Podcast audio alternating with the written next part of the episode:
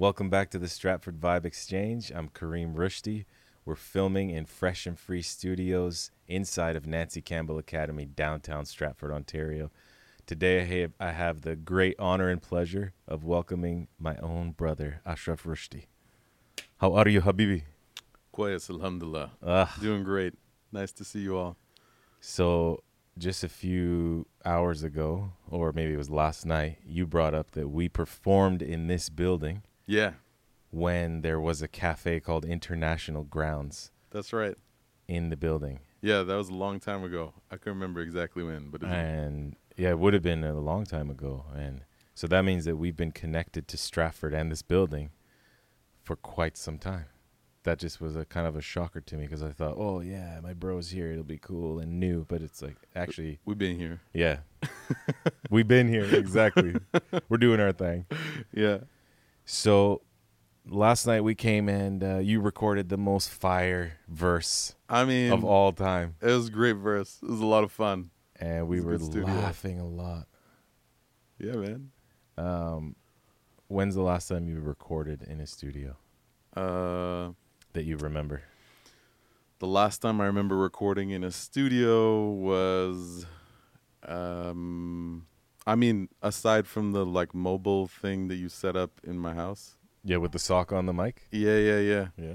Uh, aside from that situation, um, oh man, I can't even remember. It's That's how actually long it's like been. yeah, it's been Yeah. a long time. That makes sense. Maybe then, like the- twenty years ago. oof. I'm that old. Respect. No, no, maybe 15, 17 years ago. Let's go 15. Yeah, 15. Yeah, Yeah, a cool fit. 16, 17. a long time. But I teach high school, so I'm always reminded how old I am. yeah, that's it. But then when you go hang out with people who actually are elderly, you get reminded how young you are. So it's all perspective. Yeah, at the end of the day. So here on this podcast, I called it Stratford Vibe Exchange, where artists, business leaders, and such can come together on this forum and talk about how their artistry and their expertise are contributing to the community, to community building. And this is an area that you have some learning in, some experience in. yeah. Uh, I mean, I'm trying to humble you down because I would hype you up way too much. so I'm trying to just say, keep it chill. But you're actually doing your PhD in what was it again? Uh, Adult, adult education and community development. which is super exciting. Yeah. So, um, and of course, we have our Chat GPT section. Don't worry, everyone. We'll get to the Chat GPT I'm interested when to it's see time. what it's gonna yeah, say. me too. And then uh, I think we might have some beatboxing that might happen. You never know. Well, you, you never know um, when the bros unite.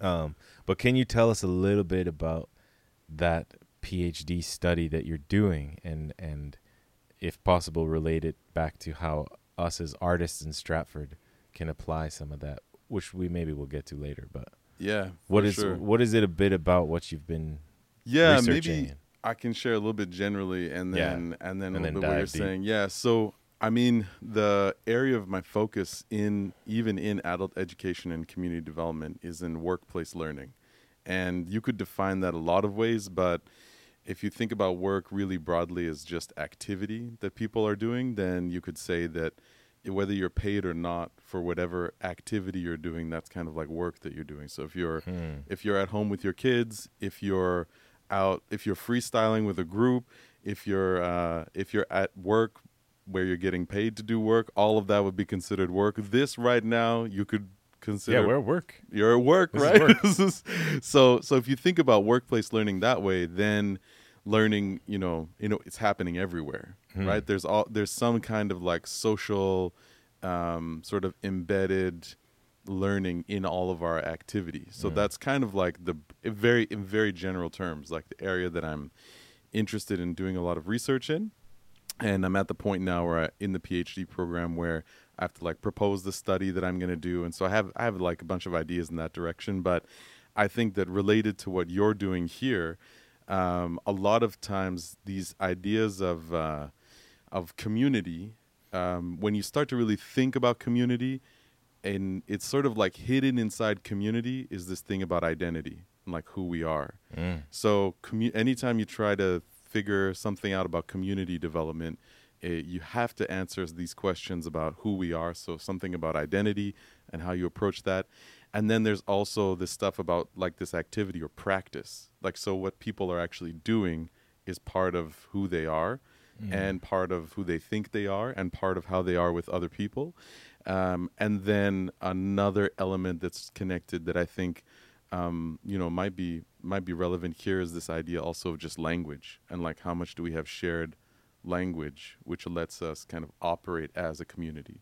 Wow. Yeah. Wow. So there's a few like those are some central concepts that I just think are like Yeah. No, it's amazing. And that's not just language like you speak English and I speak English. yeah. yeah. You're talking about languages in language like even if everybody spoke the same language people who operate in a community tend to have like terms that everybody understands in the same way Right. and then like uh Like, I spit hot fire.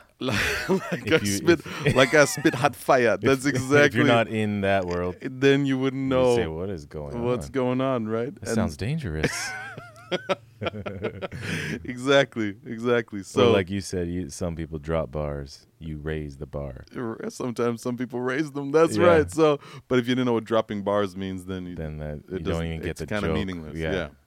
So it's kind of like that. So language, but Mm. then uh, when you have different groups, there's like within what people do, uh, there's this idea of like a community of practice. So maybe a bunch of artists all share a set of ideas in a certain area, and they Mm. kind of they understand each other well. Um, but then people who are engaged, like you said, businesses, local businesses in Stratford. So, like, do business owners understand artists and the way that they're thinking Right, about the right. development of their community, right? And so when those things don't, when people can't speak to each other across even some of those like professional boundaries or identities, then Mhm. they struggle to build community together if they don't have an accessible language for everyone. Right. Wow. Yeah. Well, that's really interesting because we just had Jeff Wood, shout out Jeff Wood, on the on the podcast, and he was mentioning that here locally, a lot of businesses are actually doing um, marketing and ad campaigns that only represent one type of person.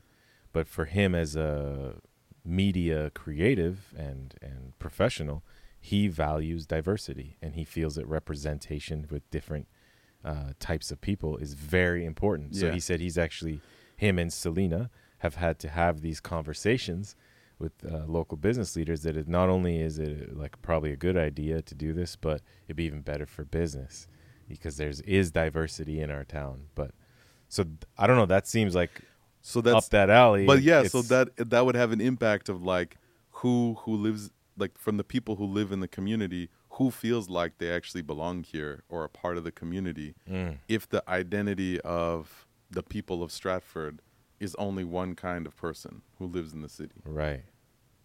which Yeah. like when artists you know and whenever an artist like makes a piece and they present it like that tells people about who they are a lot of Mm. times like when we make music when we write rhymes like we're also Yeah. we're also saying something about who we think we are and what we think is good in the world and like some of these things that we're Yeah. expressing Yeah. even this podcast like who you choose to bring onto the podcast or i don't know it's probably a matter of time for you just until you have every single person that you can to come out and share you know share Mhm. their share their perspective but it like uh, reflects back to the community you know what's going on in the community like Right. news stories this kind of stuff so i feel like it all is contributing to people's imagination of like who is this city for what does it look like right, yeah right.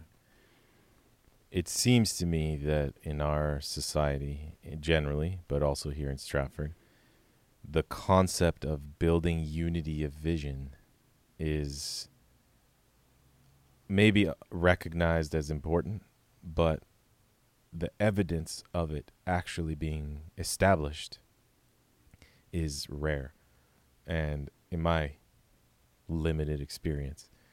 So, what does this um, work that you're doing and experience that you've had, what insights have you gained in people coming from different areas with different values, different language, yada, yada, but being able to build a unity of vision?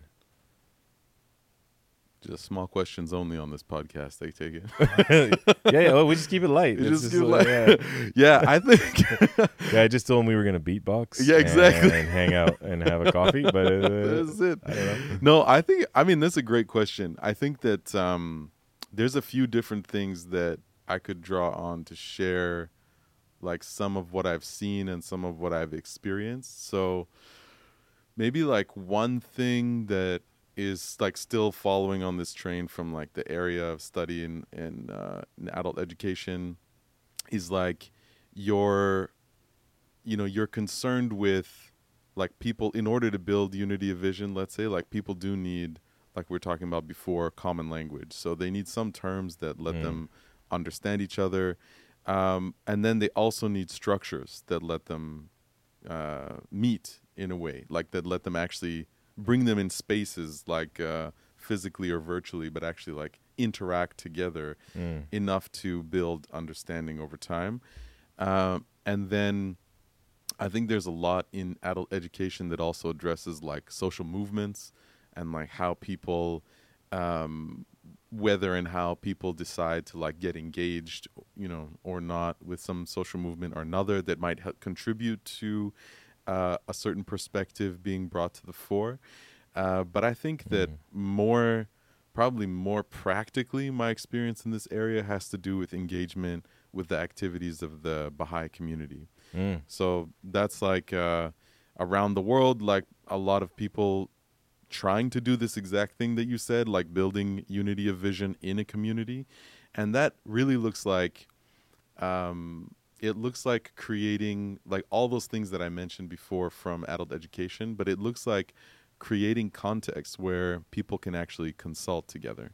So I think consultation as a principle and consultation, like when people hear that word, uh, sometimes they think that it just means like asking somebody for their opinion, or it means like yeah, I was gonna say break that down. uh, yeah, or it just down. or it just means like uh, it just means like uh, that you've that you've made a little space where people came and they got a chance to share their like unhappy thoughts about whatever it is that you're doing, and then you kind of Mhm. carry on. Uh, I think that a lot of uh, a lot of people try to engage in development projects. A lot of people that uh, try to engage in um, a lot of efforts at municipal levels of government face a Mhm. lot of um, you know difficulty making that thing of consultation really uh, real. Mm. But I think that consultation, in the way that I've seen it um, sort of brought up in the Baha'i community, at least in those spaces, is like this principle where um, you sort of understand that everybody has a perspective, kind of come together in a space, and you each have a chance to share like what you think about a topic or what you think is important for the community to do at a certain time um, but you're also not attached to your opinion where i think like Mm. that part of like preparation in order to consult well is missing from a lot of spaces because what people feel like a lot of the time to reach you know a state where everybody recognizes this important uh, thing that that one group has to share or another is like you have to just really push for your ideas Yeah, to, to right, get in right. and if you don't push then they're not going to get in and you know justifiably and understandably a lot of people if they don't push their ideas don't get in but i think that part of that is also from the like you know just the poor nature of the spaces that we're able to create so Right. if we want to see like more authentic consultation between different groups in our local communities um, or at any level i think that part of it has to be this like preparation of the individuals who are going to participate in that kind of conversation to be Right. ready to like share their ideas and be seeking truth with others right. which is not uh it's not forcing others to agree with you it's not you know any of that kind of stuff Yeah. I I think that that's like one thing, maybe one insight is like that the Baha'i community sort of has promoted that idea, and I've seen that work in a lot of in a lot of contexts. But that also includes a whole bunch of other associated ideas about like who do I think you are, or like other human beings. Like we Mhm. have to have a little bit of like you need education basically in a community for people to be able to participate in their community. Wow. Yeah. You said a lot of amazing. I'm sorry, things. yeah, I just, no, uh, it was great. The question was intense. I yeah, felt like I had to go for it. So was the answer. but you hit you hit on many things. One thing was um, what I thought of was the loudest voice in the room is the one that is heard, you know, and we experience that all the time here at the school at Nancy Campbell, where um, there are certain personalities that when they speak, people kind of go along with whatever they Yeah. said. That doesn't mean that what they said reflects the majority feeling of the group. And some people only have the courage to share it after the fact. So, talking about those spaces, we have to work every single day to try and edit and change and adjust the spaces that we create. That's why we have a school assembly every single day Yeah. because we know that it's not you can't just gather people a couple times and then you'll create the right environment yeah. you have to be gathering as frequently as possible and constantly reflecting on what's working what isn't working are people feeling comfortable are people sharing their voices are they not you know why did we ask a question to the school and no one answered? No one was comfortable to talk. Okay that's on us. And that's what i had mr naylor on the chat. Shout out mr gordon naylor. He um he was saying this this concept that we can't blame the youth. Yeah. that actually sure. we are the architects of the environment. Yeah. and so it's on us. If it's not working for them we need to reflect well what did we do? And what are we going to do differently? Yeah. Which is powerful and it it leads back to what you were saying about being detached from your own opinion. So he's being detached from his own education method. You know he's always changing what what the way he's doing it and i'm inspired by that and i'm inspired by, by what you just said too. So i also thought of a song earlier that i'll share now. You said um any kind of work is activity and i thought of work work work work work work work Work, mm-hmm, work, work, mm-hmm, mm-hmm, work, work, work. Yeah. that was a quick little moment we, we needed to have um and i think that we've we've reached a point in the podcast where we must turn to artificial intelligence because it's fun All right. Okay. so i told it a little bit about you like not that much okay. And then i said give me 10 profound questions Okay. Yeah. and they are actually quite profound so if you thought mine were deep let's go Let's go. um, can you share with us? Let me just move this here, actually. Can you share with us the key principles or theories that underpin your research in adult education and community development, particularly in the context of workplace learning? I feel like you answered that. I did. Yeah. you did. kinda. Next. I'm a situated learning theory. Okay, here's a good one, a little more personal. What inspired you to pursue a PhD in this field, and what do you hope to achieve through your research? Oh, Whoa. that's pretty good. Yeah, I uh you know, a lot of my a lot of my work actually for the past like 8 years, maybe even a little bit longer has been with a a program run by the Institute for Studies in Global Prosperity um that accompanies Baha'i University students through their undergraduate studies. So it's like a 4-year program. There's these kind of 10-day intensive seminars that build on each other year by year and uh, and I yeah I've just been serving with that program for a long time, trying to figure out whatever we can do to strengthen our ability to create sort of spaces that are really going to uplift, spaces that are that are sort of that really open the mind, that really help youth consider how they're going to use what they're learning to serve their communities, like Mhm. all that kind of stuff. And I think I was just feeling at some point like I was sort of running up against my own limitations. And Right, then I was like, I need some help to go a little further. you know, like grew a lot by just trying to do that work. And then I, I think that um, part so part of my inspiration to go into a PhD program was to do that. And then I think that on the other hand, I sort of realizing that overall, like there's so much research that's being done, uh, and I don't know, like if it's something you would closely follow, but there's a lot of also retractions of research that are going on, like people realizing that studies that have been done haven't been done very well, or people have been like, yeah, there's Oh, like all so there's all kinds of stuff that's just out there, and then there's uh, you know, and then there's these sort of deeper questions in social sciences about about people's um, frameworks, like how they kind of think about society and people, shaping the kinds of questions that they're going to ask about society and people. So yeah, to just get an understanding, to like try and like gain more of an understanding of that, I also felt like it would be helpful to learn how to do some research at a at a sort of higher level and kind of go through that Right. process uh, myself. So that so part of it is really just to become better equipped for the work that I'm already like some of the work I was already doing. Right, right, right. Yeah. That's cool, man. Yeah. So you can ask questions within questions. Like, You let's know. think about society and people. No, let's think about how people are thinking about society and people. I love it. I love it. it's like that. That's right. That's amazing. Um, can you share any specific examples or case studies where workplace learning has had a transformative impact on individuals, organizations, or the wider community? Yeah, I mean, I think that there's a, I think there's a pretty strong recognition in sort of business communities that learning in the workplace is something that, like I was saying, that happens all the time, Mhm. and so you're either conscious of that or not. Mm. As a like as a business leader, as a you know owner of a business, whatever size the business is, you're either aware that people are are learning all the time or you're not and then you're either doing things that promote that or not and i Mhm. think that there's just like yeah there's huge seas of research like people have just published and published on all these kinds of examples but maybe like where workplace learning has been transformative i think there's um you know there's a book i was reading recently where they gave this example of somebody who was in uh, Nepal and trying to work with increasing the number of women who are participating in local politics.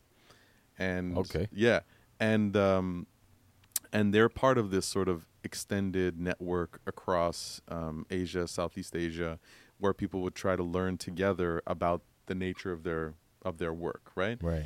So then, like part of what that story, how it unfolds, is that by these kinds of things that we were talking about, the attention to the kinds of spaces that were created to bring people together, and the preparation that people had when they come, and the experience that they even have in that space, like how much when you Mm. when you come to a meeting, like a lot of times when people s- hear the word meeting, they're like they have bad feelings right away. Yeah, they're sounds like, it's gonna be Yeah, boring, like- terrible. yeah, when I say leave. meeting, yeah. people, oh, right? There's like Yeah. Dilbert comics or whatever. There's like stuff that's in the Yeah, background yeah, that just yeah. makes that term feel bad, but it's, but it doesn't have to be that way. So then it's like, people really intentional about the kinds of, yeah, the kinds of spaces they're arranging, these kinds of things. Then this, uh, so in this one example, this person comes as like a representative of their team, or they come with a few other people from their team. They have this experience in India where they get a chance to see what somebody else is doing. And then they're assisted to kind of go back and not replicate what they saw, Mm. but to use the things that they saw that were really helpful in their own area to like a really great effect. Like so they could you know, Right. some some of the effects that are kind of uh, measurable. And I would say like anything where uh, the participation of women in any field of society increases is transformative. And so you can see kind of like how those Hundred percent. yeah, like how those things uh, impact sort of every level, like in the family unit, and then the sort of Yeah. culturally, like there's all these different things. So just thinking like very specifically of a workplace, I know that's a kind of a distant example for Stratford, but uh, No, but it's like you said, they went and they learned from somewhere else, and it's not exactly the same. So you're not copy pasting Yeah, yeah. your, you're just gleaning or learning that insight and then yeah, reflecting on how it can apply how to can your and reality. what sorts of things can actually apply. right. And anytime where people go and they they learn something, even within a business,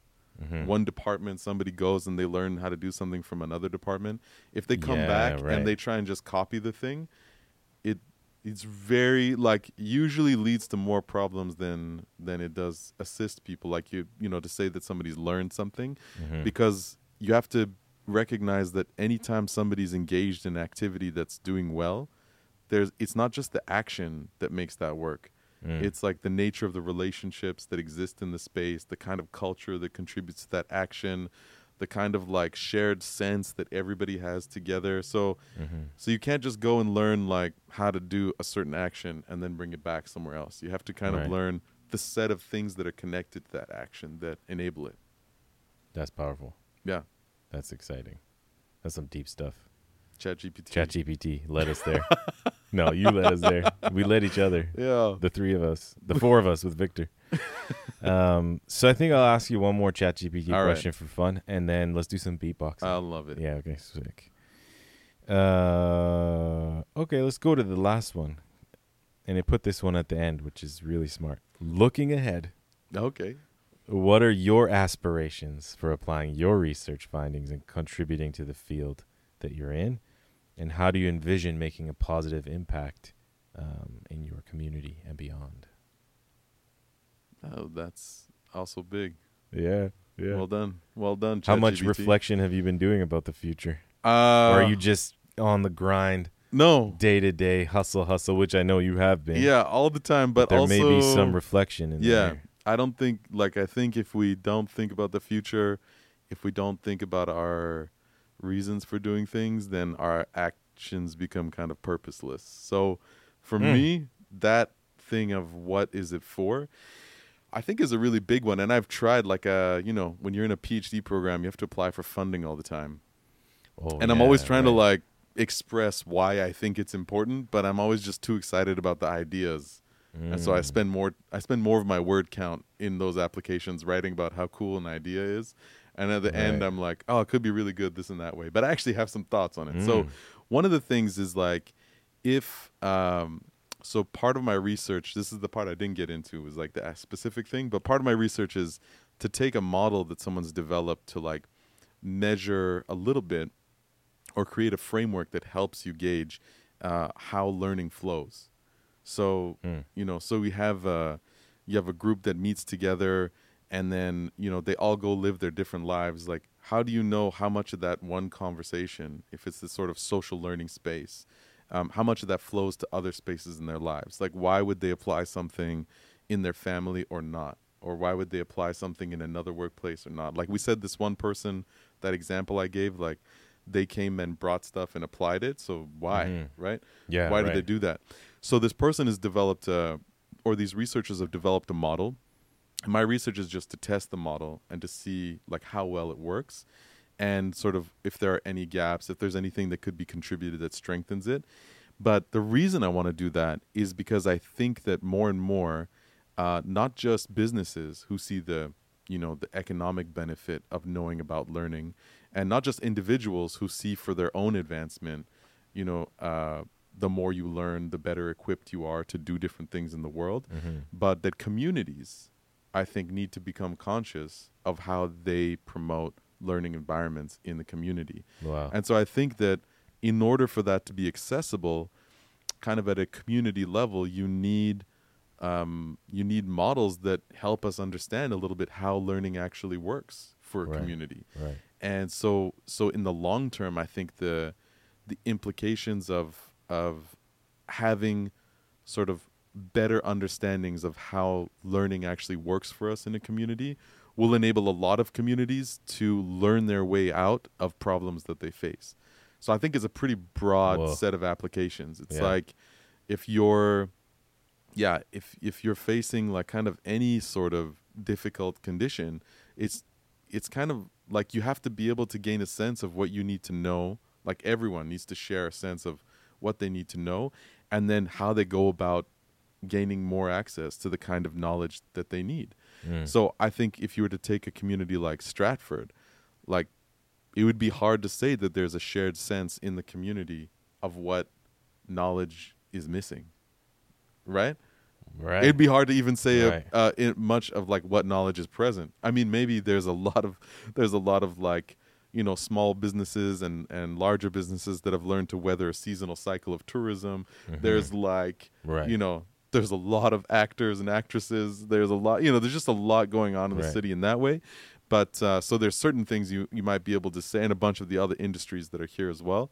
So you could say based on like how much sort of you know a read of maybe the the business bureau and like all these different things like okay well, like who's actually here you could say something about the knowledge that's there Mm. but you might not be able to say like how much people really understand about their own population how much do people actually know Right. about who we are all Right. together or um Because you can't know that unless You you've can't know taken that action unless you've exposed it to it. yeah, exactly right. unless you've tried to do that so i feel like being able to explore these kinds of models um, provide you know like a way i think even for like municipal governments or you know groups networks of people who work together to think about like well how can we make explicit what we know and what we don't know and what we're learning about Mm. and then you know your connections to other communities become a little more purposeful because you're like oh we really need to know about this thing and it's not just Mhm. sort of driven by um, you know one or another agenda it's actually kind of like well what do we as a community you know need to know so i feel like that's it's in that direction Mm, I right, mean, it's right. not firm, but it's like I think that that unlocks a lot for a lot of different. I mean, all institutions, but for a lot of communities, that it's sort of strengthens their ability to develop. That's huge. I'm really excited for where you go with that. In Me your, too. In your life. hey, that's Thanks, uh, it's a really wild thing. It's to me, it's it's it's uh, revolutionary, basically. You know that the all the concepts that you were just sharing, and if you can manage, if you can find ways to um, apply that in action, I think that's the the rare thing. A lot of people are exploring concepts and theories, and we were talking about this earlier. yeah, But when you actually put something into practice, into action with intention and discipline and perseverance, uh, that's when real learning happens and real change. yeah, And so, um, and that can be true for even a small concept, you know, like you should love your neighbor. You know, okay, so let's try it. Uh, Do I love my neighbor? Oh, I don't even know my neighbor's name. So, okay, oops, you know, that's, uh, you know, how do I love someone I don't know? You know, Yeah. and maybe that's possible. You, you see what I mean? But we, when you take action towards it, let me get to know my neighbor first. Boom, boom, boom. Then you start learning. Then you start finding out it's so easy to love my neighbor. This person's amazing yeah, right? And whereas before maybe you had your other thoughts, and so similar with transforming communities for them to take ownership of their own learning and, and and move past deep issues that are embedded maybe even through generations. Um, that's a huge process, but it can only begin with action, you know. yeah, But it, it, it also, I think, begins with concepts, begins with in the mind, right? We need to think first. and so you're really progressing through that capacity to think, like you said, on these deeper levels and understand more and what's been done and what hasn't been done and yada, yada, yada. And then to take that action. And you are taking action as well, a lot of actions. So I'm so grateful you're here, bro. Oh, also, man. just uh, Love it. selfish to see you. It's fun. yeah. Yeah. It's so good. And uh, you had shared that yesterday you, you did some beatboxing and then you did a spoken word out of nowhere. Yeah. I think you should do that spoken word. Are you serious? Yeah. yeah. If you're down, if it's in your mind. But first, let's Uh, do some back and forth beatbox. All right. Okay. All right. Okay, so I'll do a beat and then you do a beat. Okay. Because people might not know, but we're brothers. So we've known each other our entire lives. Well, actually, you've known me my entire life. Yeah, that's I've right. known you for almost your whole life. Yeah. because you are older to set the record straight. Some people think I'm older. Um, and I told this story on an episode, I forget which one, that mom pulled the plug on the, the cable TV Oh yeah. because we were all fighting over the. Yeah, yeah. And then that's when the beatboxing emerged for us. And that's so legit. so we used to just sit around and beatbox and listen to Rahzel and try to do it and and and it was amazing. And then I also shared that um, uh, I got into rap mostly because of Arlen, he who wrote a rap, and I couldn't believe that he's just a, a regular dude, and he wrote a rap. And so I was like, if he can do it, I can do it. And then right after that was you guiding me and the raps that you wrote. And I even told the story on here. I've been talking about you a lot. Oh my goodness. I told one story about how you you were reading like the Bible and the Bhagavad Gita and the Kitab-i-Aqdas and all the holy books, and then you wrote like a nine page spoken word rap thing, and I read it and I was blown away. And then like a week or two later, I asked you like, "Can I read that again?" You're like, "Oh, I lost it." Do you remember yeah, that? I do remember that. That's right. so that's like the Ash style, Yeah. and then the my style is like I'll just obsess over how a how a lyric sounds more than Yeah. what's being said. But you you sat me down and drew those arrows. Yeah, I remember and you, that And too. you said, "This is how you're writing now." And there's all these different little arrows, and they were pointed in the same direction, but they were different. and you said like your your your writing sounds cool, but it's disjointed, and this is what you need to become. And you drew a one big arrow, and that that did a lot for me. Like I maybe I'm a visual learner because if you would have just said it, I would have said yeah whatever.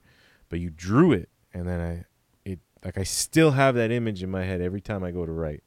So I want to thank you for that and guiding me in that writing process, and also sharing it here in case other people are trying to write and having that Yeah, man. sort of issue that you can have that solid arrow. Anyways, I said we'd beatbox, and I started talking more. That's all right. Just before we go on, yeah, yeah. visual learner, funny thing, doesn't exist. oh, Yeah. okay. What do you Every mean? everybody on the podcast who's listening, who's watching, can Google neuromyths, Oh, and it's actually like a thing. It's like in teacher training. It's all this kind of stuff, but it's actually not a thing at all.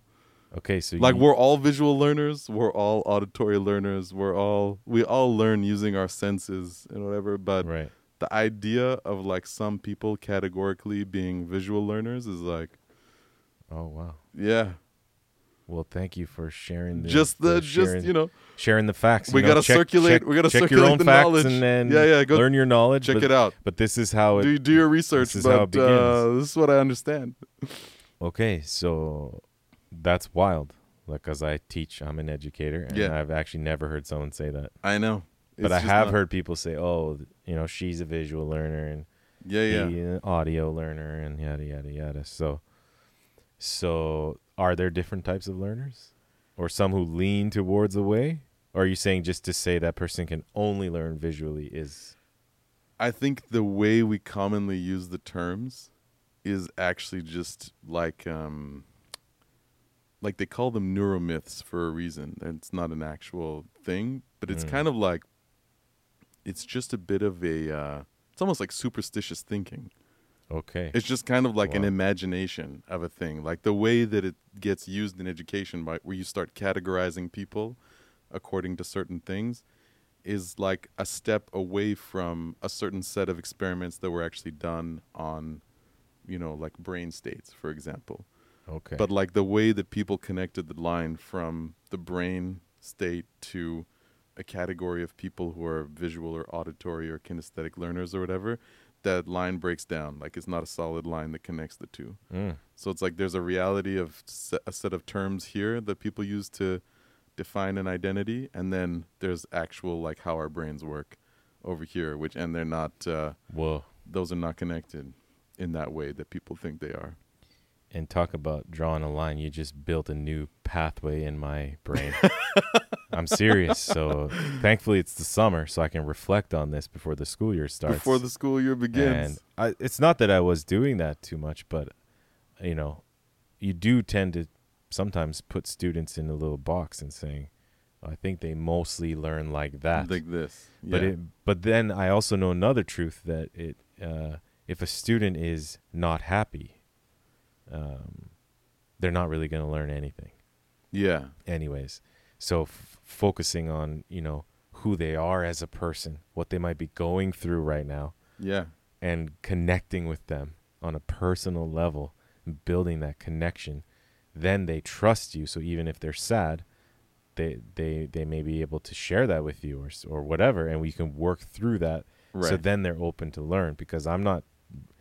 I don't see teaching as I'm filling up that empty cup of a human. I see teaching as I need to guide that person to teach themselves. Right? They need to uncover those hidden gems within them. right. I'm holding gems. um, and so so that's that's powerful. So thanks for breaking that that myth on on this episode. On this podcast. that's, that's amazing. Um, I love it. So here's the beat.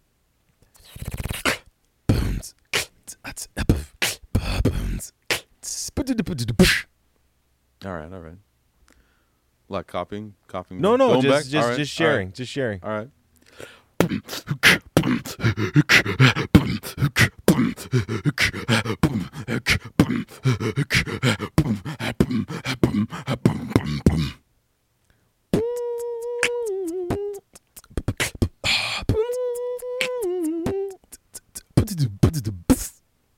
All right. All right.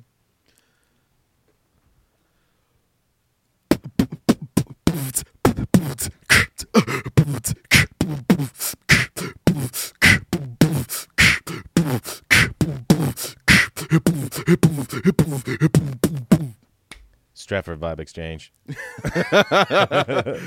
Exchanging vibes. Exchanging vibes. Well, I think the vibes have been exchanged. Yo, beautiful. And we could probably talk all day. Uh, for our whole lives, we've been doing it.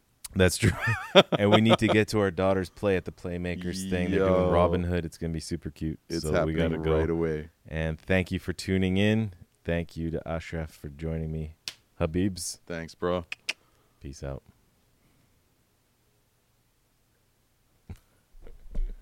That was fun, man. Thank you. Well, It's okay. We're still friends. we're still friends. You just owe me five hundred dollars.